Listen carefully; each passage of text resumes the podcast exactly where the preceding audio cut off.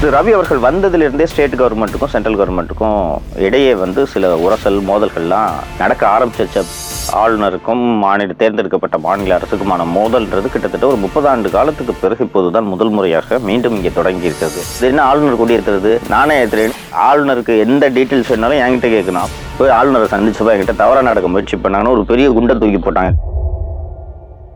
அறிந்ததில் அறியாதது வித் சவுக்கு சங்கர். இந்த பகுதியில் நாம் ஆளுநர்கள் மற்றும் தேர்ந்தெடுக்கப்பட்ட மாநில அரசுகளுக்கு சமீப காலமாக தொடர்ந்து அதிகரித்து வரும் சிக்கல்கள் பற்றி நம்ம பார்ப்போம். இதே போல் கடந்த காலங்களில் இது போல் எப்போது நடந்திருக்கிறது அப்படின்றது குறித்த ஒரு சில சம்பவங்களை மட்டும் நம்ம விரிவாக பார்க்கறது நல்லாயிருக்கும் அப்படின்ட்டு நான் நினைக்கிறேன். தமிழகத்தில் தொண்ணூறுகளுக்கு பிறகு முதல் முறையாக ஆளுநருக்கும் மாநில தேர்ந்தெடுக்கப்பட்ட மாநில அரசுக்குமான மோதல்ன்றது கிட்டத்தட்ட ஒரு முப்பது ஆண்டு காலத்துக்கு பிறகு இப்போதுதான் முதல் முறையாக மீண்டும் இங்கே தொடங்கி இருக்கிறது என்பதை பார்க்க முடிகிறது. கடந்த காலத்தில் இதற்கு முன்பு திமுக அரசு ஆட்சிக்கு வருவதற்கு முன்பாக அதிமுக அரசு ஆட்சியில் இருந்த காலத்திலேயே அப்போது தமிழகத்தின் ஆளுநராக இருந்த திரு பன்வாரிலால் புரோஹித் அவர்கள் அதிகாரிகளையும் துறைகளையும் தனித்தனியாக அழைத்து ஆய்வுக் கூட்டங்கள் நடத்துவது மாவட்டங்களுக்கு சென்று ஆய்வுக் கூட்டங்கள் நடத்துவது என்பது போன்ற நடவடிக்கையெல்லாம் ஈடுபட்டதை பார்த்தோம். அப்போது திமுக இதற்கு எதிர்ப்பு தெரிவித்தது. இப்போது திமுக அரசு மே இரண்டாயிரத்தி இருபத்தொன்னில் புதிதாக தேர்ந்தெடுக்கப்பட்ட ஆட்சிக்கு வந்த பிறகு பார்த்தீர்கள் என்றால் ஒரு சில மாதங்களில் ஏற்கனவே தமிழகத்தின் ஆளுநராக இருந்த திரு பன்வாரிலால் புரோஹித் அவர்களை மாற்றிவிட்டு நாகாலாந்தின் ஆளுநராக இருந்த முன்னாள் ஐபிஎஸ் அதிகாரியான திரு ஆர் என் ரவி அவர்களை ஒன்றிய அரசு நியமித்தது அப்படின்றத பார்க்குறோம். ஒரு திரு ரவி அவர்கள் வந்ததிலிருந்தே ஸ்டேட் கவர்மெண்ட்டுக்கும் சென்ட்ரல் கவர்மெண்ட்டுக்கும் இடையே வந்து சில உரசல் மோதல்கள்லாம் நடக்க ஆரம்பிச்சிருச்சு அப்படின்றதே நம்மளால் பார்க்க முடிகிறது. ஆளுநர் தன்னிச்சையாக ஒவ்வொரு துறை செயலாளர்களையும் அழைத்து எனக்கு பவர் பாயிண்ட் ப்ரெசன்டேஷன் போட்டு கொடுக்குங்கன்னு சொன்னதாக இருக்கட்டும். அப்புறம் குடியரசு த தினத்துக்கு அவர் தனியாக ஒரு எட்டு பக்கத்துக்கு வாழ்த்து செய்தி சொன்னதாக இருக்கட்டும். அந்த எட்டு பக்க வாழ்த்து செய்தியில் ஸ்ரீராமச்சந்திர மூர்த்தி கோடிக்கணக்கான இந்தியர்களின் மனதில் வாழ்கிறார் என்று ஒரு மதசாயமுள்ள வாழ்த்துக்களை சொன்னதாக இருக்கட்டும். மாநில அரசின் நீட்டு விலக்கு மசோதாவுக்கு ஒப்புதல் அளிக்காமல் காலம் தாழ்த்துவதாக இருக்குது இது போல தொடர்ந்து சின்ன சின்ன முரண்கள் ஏற்பட்டு கொண்டு தான் நீட் தேர்வு குறித்து ஆராய்வதற்காக தமிழ்நாடு அரசால் அமைக்கப்பட்ட நீதியரசர் ஏ கே ராஜன் குழுவினுடைய அறிக்கை. ஊகங்களின் அடிப்படையிலானது என்று தெரிவித்திருக்கிறார் ஆளுநர் அவர்கள். நமது தமிழ்நாடு மாநிலத்தின் உரிமை கேள்விக்குறியாக்கப்பட்டிருக்கு. மாநில சுயாட்சி மீது தாக்குதல் நடத்தப்பட்டிருக்கு.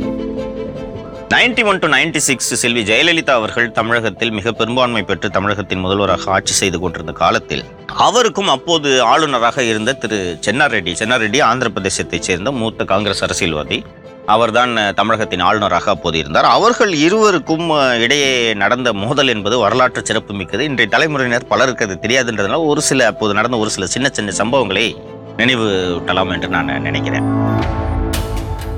உங்களுக்கு எல்லாருக்குமே தெரியும் ஒவ்வொரு ஆண்டின் சட்டப்பேரவை கூட்டத்தொடர் ஆளுநரின் உரையோடு தொடங்கும் அப்படின்றது உங்களுக்கு தெரியும். அதே போல் பாராளுமன்றம் குடியரசுத் தலைவரின் உரையோடு தொடங்கும்ன்றதையும் நம்ம பார்த்துருக்கோம். இந்த ஆண்டு பார்த்தீங்கன்னா திரு. ராம்நாத் கோவிந்த் அவர்களும் பாராளுமன்றத்தில் உரையாற்றினார். இங்கேயும் வந்து திரு ஆளுநர் ரவி அவர்கள் சட்டமன்றத்தில் உரையாற்றினார். சென்னாரெட்டிக்கும் செல்வி ஜெயலலிதா அவர்களுக்கும் பேச்சுவார்த்தையில் இது கிட்டத்தட்ட அந்த உறவு வந்து ஒரு மோசமான சூழ்நிலைக்கு போய் மத்திய அரசுக்கும் அவருக்குமான உறவும் வந்து ஒரு ஒரு டிஸ்டர்ப்டான சுச்சுவேஷனுக்கு போன பிறகு தான் ஒரு நேரடியாக ஆளுநர் அவர்களை எதிர்த்து பல்வேறு நடவடிக்கைகளை செல்வி ஜெயலலிதா எடுக்கிறதுக்கு எடுத்தாங்க. எந்த அளவுக்குலாம் இது போச்சுன்னா ஒரு குடியரசு தின விழாவுக்கு குடியரசு தினத்துக்கு ஆளுநர் அவர்கள் தான் கொடியேற்றுவார். ஒரு குடியரசு தின விழாவுக்கு அது என்ன ஆளுநர் கொடியேற்றுறது நானே ஏற்றுறேன்னு சிஎம் கொடியேற்றினது நம்ம பார்த்தோம். அதற்கு பிறகு ஒவ்வொரு ஆண்டும் சட்டப்பேரவை கூட்டத்தொடர் தொடங்கும் போது ஆளுநர் உரையோடு இருக்கணும் அப்படின்றதை நம்ம ஏற்கனவே பார்த்தோம். தொண்ணூற்றி நாலாம் ஆண்டு சட்டப்பேரவை கூட்டத்தொடர் நடைபெறும் சமயத்தில் ஆளுநர் உரை இல்லாமையே சட்டப்பேரவை கூட்டத்தொடரை நடத்த வேண்டும் என்று அப்போது சபாநாயகராக இருந்த திரு. சேடப்பட்டி முத்தையா அவர்களுக்கு செல்வி ஜெயலலிதா உத்தரவிட்டார். இன்றும் பல்கலைக்கழகங்கள் வந்து மாநில அரசின் உயர்கல்வித்துறையின் கீழ் வந்தாலும் ஒரு அந்த ஒரு ஸ்டா ஒரு கான்ஸ்டியூஷனல் போஸ்டா பல்கலைக்கழகங்களின் வேந்தர் என்று ஒரு அது ஒரு நாமினல் போஸ்டாக இருந்தாலும் பல்கலைக்கழகங்களின் வேந்தர்களாக ஆளுநர்கள் தான் எல்லா மாநிலங்களிலும் இருந்து வர்றாங்க. ஜெயலலிதா வந்தபோது ஒரு சட்ட திருத்தத்தை அசம்பிளியில் கொண்டு வந்தாங்க. என்னன்னா எல்லா பல்கலைக்கழகங்களும் இனிமேல் மாநில அரசின் கீழே செயல்படும் அப்படின்னாங்க. இந்த சட்ட திருத்தத்துக்கு ஆளுநர் தானே ஒப்புதல் தரணும் அவர் அதுக்கு கொடுக்கல. அதற்கு பிறகு அன்னை தெரசா பல்கலை மகளிர் பல்கலைக்கழகத்தில் ஒரு பட்டமளிப்பு விழாவில் ஆளுநர் வேந்தர் என்ற ஒரு யூனிவர்சிட்டி சான்சலர் என்ற முறையில் போய் கலந்துக்கிறாரு. ஸ்டேட் கவர்மெண்ட்லேருந்து எஜுகேஷன் டிபார்ட்மெண்ட்லேருந்து ஒருத்தர் கூட ஆளுநரோட அந்த பட்டமளிப்பு விழாவில் கலந்து கொள்ளக்கூடாது என்று ஜெயலலிதா அவர்கள் உத்தரவு போட்டார் அதற்கு பிறகு ஆளுநர்கிட்ட இருந்து எந்த விவரங்களை ஆளுநர் கேட்டாலும் மாநில அரசு அதிகாரிகள் தரக்கூடாதென்ற உத்தரவையும் செல்வி ஜெயலலிதா அவர்கள் பதிவு செய்தார். அதற்கு பிறகு கிட்டத்தட்ட இரண்டு மூன்று முறை ஆளுநர் சென்னாரெட்டியை உடனடியாக மாற்றுங்கள் என்று மத்திய அரசுக்கு கடிதம் எழுதினார். ஆயிரத்தி தொள்ளாயிரத்தி தொண்ணூற்றி மூணாம் ஆண்டு சென்னை சேத்துப்பட்டில் உள்ள ஆர்எஸ்எஸ் அலுவலகத்தில் ஒரு குண்டுவெடிப்பு நடந்தது. அது பின்னாடி அந்த வழக்கு விசாரணை சிபிஐக்கு போச்சு. ஒரு சென்னை நகரோட மையப்பகுதியில் ஒரு பெரிய குண்டுவெடிப்பு நடந்திருக்குன்னு ஆளுநர் சென்னாரெட்டி அவர்கள் அந்த குண்டுவெடிப்பு நடந்த இடத்தை போய் நேராக பார்வையிட்டார். அதற்கும் செல்வி ஜெயலலிதா அவர்கள் கடுமையான எதிர்ப்புகளை தெரிவித்தார். ஆளுநருக்கு எந்த டீட்டெயில்ஸ் வேணாலும் என்கிட்ட கேட்கணும். அவர் என்ன நேராக போய் இந்த சம்பவத்தை பார்க்கறதுன்ட்டு குடியரசு தினம் சுதந்திர தினம் இது ரெண்டும் முடிஞ்ச உடனே இந்த நிகழ்ச்சிகள் முடிந்தவுடன் ஆளுநர் மாளிகையில் ஒரு டீ பார்ட்டின்னு சொல்லுவாங்க. அந்த பிரசிடென்ட்டும் இந்த மாதிரி கொடுப்பாங்க ஸ்டேட் கவர்னர்ஸும் இந்த மாதிரி கொடுப்பாங்க. அந்த டீ பார்ட்டி என்னன்னு பார்த்தீங்கன்னா அது பேர் டீ பார்ட்டினாலும் அங்கே எல்லாரும் போய் சந்திச்சு இந்த அதிகாரிகள் எல்லாரும் ஒன்று கூடி பேசுவதற்காக அது ஒரு ஒரு ரிலேஷன்ஷிப்பை நல்லா இருக்கணும் அப்படின்றதுக்காக தான் இந்த மரபு கடைபிடிக்கப்பட்டு வருகிறது. ஜெயலலிதா சென்னாரெட்டி ஆளுநராக இருந்தப்ப அந்த கவர்னர் நடத்துகிற டீ பார்ட்டிக்கு ஒரு ஆஃபீஸர் அங்கே போய் கலந்துக்க கூடாதுன்னு உத்தரவு போட்டாங்க. ஒரு கட்டத்தில் இந்த மோதல் எந்த அளவுக்கு போச்சுன்னா செல்வி ஜெயலலிதா அவர்கள் ஒரு தொண்ணூத்தி நாலா இருக்கும்னு நினைக்கிறேன். அப்போ செல்வி ஜெயலலிதா அவர்கள் ஒரு முறை சென்று சென்னரெட்டி அவர்களை சந்தித்து விட்டு வருகிறார். வந்துட்டு ஜெயலலிதா என்ன சொன்னா நான் போய் ஆளுநரை சந்திச்சப்போ என்கிட்ட தவறா நடக்க முயற்சி பண்ணாங்கன்னு ஒரு பெரிய குண்டை தூக்கி போட்டாங்க. எவ்வளோ ஒரு எம்பாரசிங்காக எல்லாருக்கும் இருந்திருக்குன்றது நீங்கள் யோசிச்சு பாருங்க. அதற்கு பிறகு அந்த உறவுகள் ரொம்ப மோசமாயிடுச்சு. பிறகு ஆளுநர் மாளிகைக்கு சென்று செல்வி ஜெயலலிதா அரசுக்கு எதிராக தொடர் புகார்களை டாக்டர் சுப்பிரமணிய சுவாமி திமுக உள்ளிட்ட அனைவரும் சென்று அளித்தார்கள். அவர் ஜெயலலிதா மீது வழக்கு தொடர ஒப்புதல் அளித்தார். அவருக்கு எதிராக உயர்நீதிமன்றத்தை செல்வி ஜெயலலிதா அவர்கள் அணுகினார். ஒவ்வொரு அரசு துறைகளுக்கென்று கேலண்டர் போடுவாங்க. கேலண்டர் டைரிஸ் போடுவாங்க. ஒரு அரசு துறைகள்னு பெரிய ஆஃபீஸர்ஸ் ரூமில் பெரிய கேலண்டர் இருக்கும். அதே மாதிரி பெரிய ஆஃபீஸர்ஸுக்கான டைரி வந்து ஒரு லெதர் பவுண்டு டைரி ஒன்று பெருசாக இருக்கும். அந்த கேலண்டரில் பார்த்தீங்கன்னா இந்த பக்கம் திருவள்ளுவர் படம் ஒன்று இருக்கும். சிஎம் படம் கவர்னர் படம் இருக்கும். அதே மாதிரி டைரியில் ஃபஸ்ட்டு பேஜில் கவர்னர் படம் இருக்கும். அதுக்கு அடுத்ததில் சிஎம் படம் வரும். சென்னாரெட்டி படத்தை போடணுன்றதுக்காக ஒரு ஆண்டு தொண்ணூற்றி ஐந்துன்னு நினைக்கிறேன். அந்த வருஷம் கேலண்டரும் பிரிண்ட் பண்ணல. டைரியும் பிரிண்ட் பண்ணல. இந்த அளவுக்கு அவர்கள் ரெண்டு பேருக்கும் மோதல்கள் கடுமையாக இருந்தன. இன்னைக்கு ஏன் இதெல்லாம் பேச வேண்டிய தேவை வந்திருக்கு அப்படின்ற ஒரு எண்ணம் உங்களுக்கு வரும். பிஜேபி எந்தெந்த ஸ்டேட்லாம் அவர்களால் வெற்றி பெற முடியவில்லையோ அந்தந்த மாநிலங்களில் எல்லாம் மத்திய அரசின் பிரதிநிதியாக இருக்கக்கூடிய ஆளுநர்களை வைத்து மாநில அரசோட நடவடிக்கைகளை முடக்கும் வேலையை பிஜேபி தொடர்ந்து ஈடுபட்டு கொண்டிருக்கு. தமிழ்நாட்டில் மட்டும் இது நடக்கல. மேற்குவங்க ஆளுநர் கொஞ்சம் அந்த ஒரு சின்ன விஷயத்தை கொஞ்சம் யோசிச்சு பாருங்க. மேற்குவங்க ஆளுநருக்கும் மம்தாவுக்கும் பெரும் மோதல் நடந்து கொண்டிருக்குன்றதை நம்ம பார்க்குறோம். மேற்குவங்க ஆளுநர் வந்து மதியம் ரெண்டு மணிக்கு சட்டப்பேரவையை கூட்டுங்க அப்படின்ட்டு கேபினெட் ஒரு தீர்மானம் போட்டு அமைச்சரவை ஒரு தீர்மானம் போட்டு அனுப்புகிறாங்க அந்த தீர்மானத்தில் வரிசையாக இந்த இத்தனை நிறைய டீட்டெயில் சொல்லியிருக்காங்க. இந்த மாதிரி இன்று தீர்மானம் ஏற்றப்பட்டது ஒரு குறிப்பிட்ட நாளில் மதியம் ரெண்டு மணிக்கு அவையை கூட்ட வேண்டும்ட்டு அந்த க இதில் தீர்மானத்தில் கேபினெட் ரெசல்யூஷனில் இருக்குது அதில் மூணு இடத்துல வந்து மதியம் ரெண்டு மணிக்கு சட்டப்பேரவையை கூட்ட வேண்டும்ட்டு இருக்குது கடைசி அது முடிகிற இடத்துல நாலாவது இடத்துல டைப்பிங் மிஸ்டேக் டூ பிஎம்க்கு பதிலாக டூ ஏஎம்னு அந்த கேபினட் ரெசல்யூஷனில் டைப் பண்ணி அனுப்பிடுறாங்க. இது ஒரு டைப்பிங் மிஸ்டேக் தான். இது யாரும் வேணுக்குன்னு விடிகிறதால ரெண்டு மணிக்கு யாராவது சட்டப்பேரவை கூட்டுவாங்களா? இந்த ஆளுநர் வம்படியாக என்ன பண்ணாரு? நீ தான் அந்த லெட்டரில் ரெண்டு மணி விடியகாத்தால ரெண்டு மணின்னு போட்டிருக்கல நானும் அதே மாதிரி பண்ணுறேன்ட்டு அமைச்சரவை கேட்டுக்கொண்டதற்கிணங்க. விடியற் காலை ரெண்டு மணிக்கு இந்த டேட்டில் சட்டப்பேரவை கூடுன்ட்டு ராஜ்பவன்லேருந்து அஃபிஷியல் ப்ரெஸ் ரிலீஸ் வருது.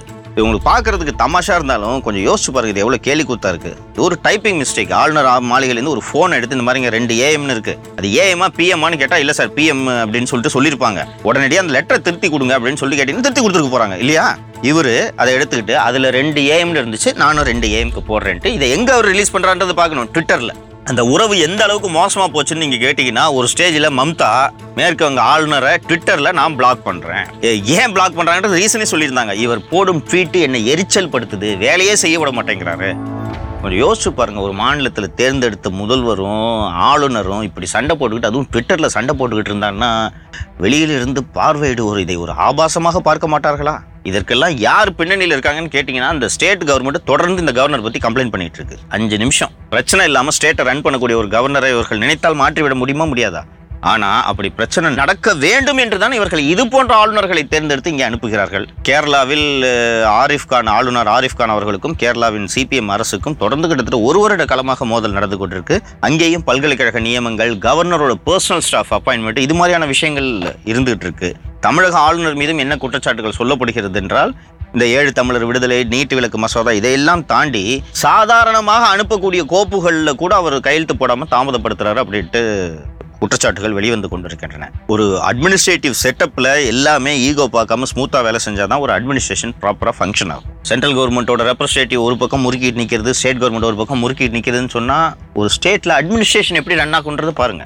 இதுதான் இதில் இருக்கக்கூடிய சிக்கல். இதை புரிந்து கொண்டு சம்பந்தப்பட்டவர்கள் தங்களிடையே இருக்கக்கூடிய இந்த ஆச்சரியங்களை எல்லாம் ஓரங்கட்டிட்டு மக்களுக்கு நன்மை செய்ய வேண்டிய வேலையில் அவர்கள் ஈடுபட வேண்டுமென்றது தான் இந்த நேரத்தில் நாம் கோரிக்கையாக வைக்கிறோம். நிகழ்ச்சியை கேட்டிருப்பீங்க. அறிந்ததில் அறியாத நிகழ்ச்சியை வந்து தொடர்ந்து கேட்டுக்கொண்டிருக்கும் நேயர்களுக்கு ஒவ்வொரு வாரமும் புதிய புதிய செய்திகளை உங்களுக்கு தெரிவிக்க வேண்டும் என்ற நோக்கத்தில் நாங்கள் தொடர்ந்து பல்வேறு செய்திகளை உங்களுக்கு வழங்கி கொண்டிருக்கிறோம் என்பதை நீங்கள் பார்த்திருப்பீர்கள்.